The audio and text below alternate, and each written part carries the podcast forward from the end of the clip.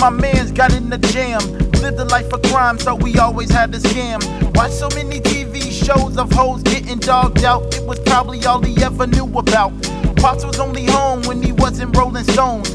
Rolled up the backwood and threw his mama bone. He was alone, but wouldn't say it on his own. Hopped on the phone with intentions all wrong, saying, Damn, a nigga two faced in this case, like damn. A nigga two like damn. A nigga two faced in this case, but he didn't realize that the weed came late, saying, Damn. A nigga two faced in this case, like damn. A nigga two faced in this case, like damn. A nigga two faced in this case, but he didn't realize that the weed came late. Soon my man started getting older, a little grown for his moms to be yelling what I told you. He had to show her that he was ready for the smoke.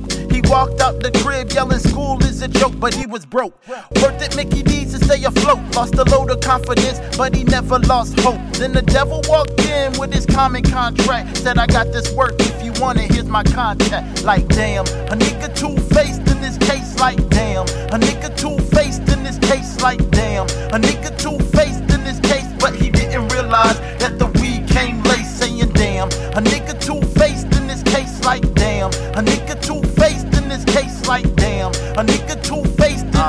but he uh. didn't realize that the weed came late. Saddest story is the fact that I know of this man. From his talent as an athlete to falling in shams. Used to be like a brother, even trusted his lies. Lost all of my respect until it finally died. And the worst part is he didn't go it alone. Probably looking down now when he calling your phone. Out here planning on him for the next day he can stunt. Only day that he regrets is when he pick up the blunt. Saying, damn, a nigga two faced in this case, like damn. A nigga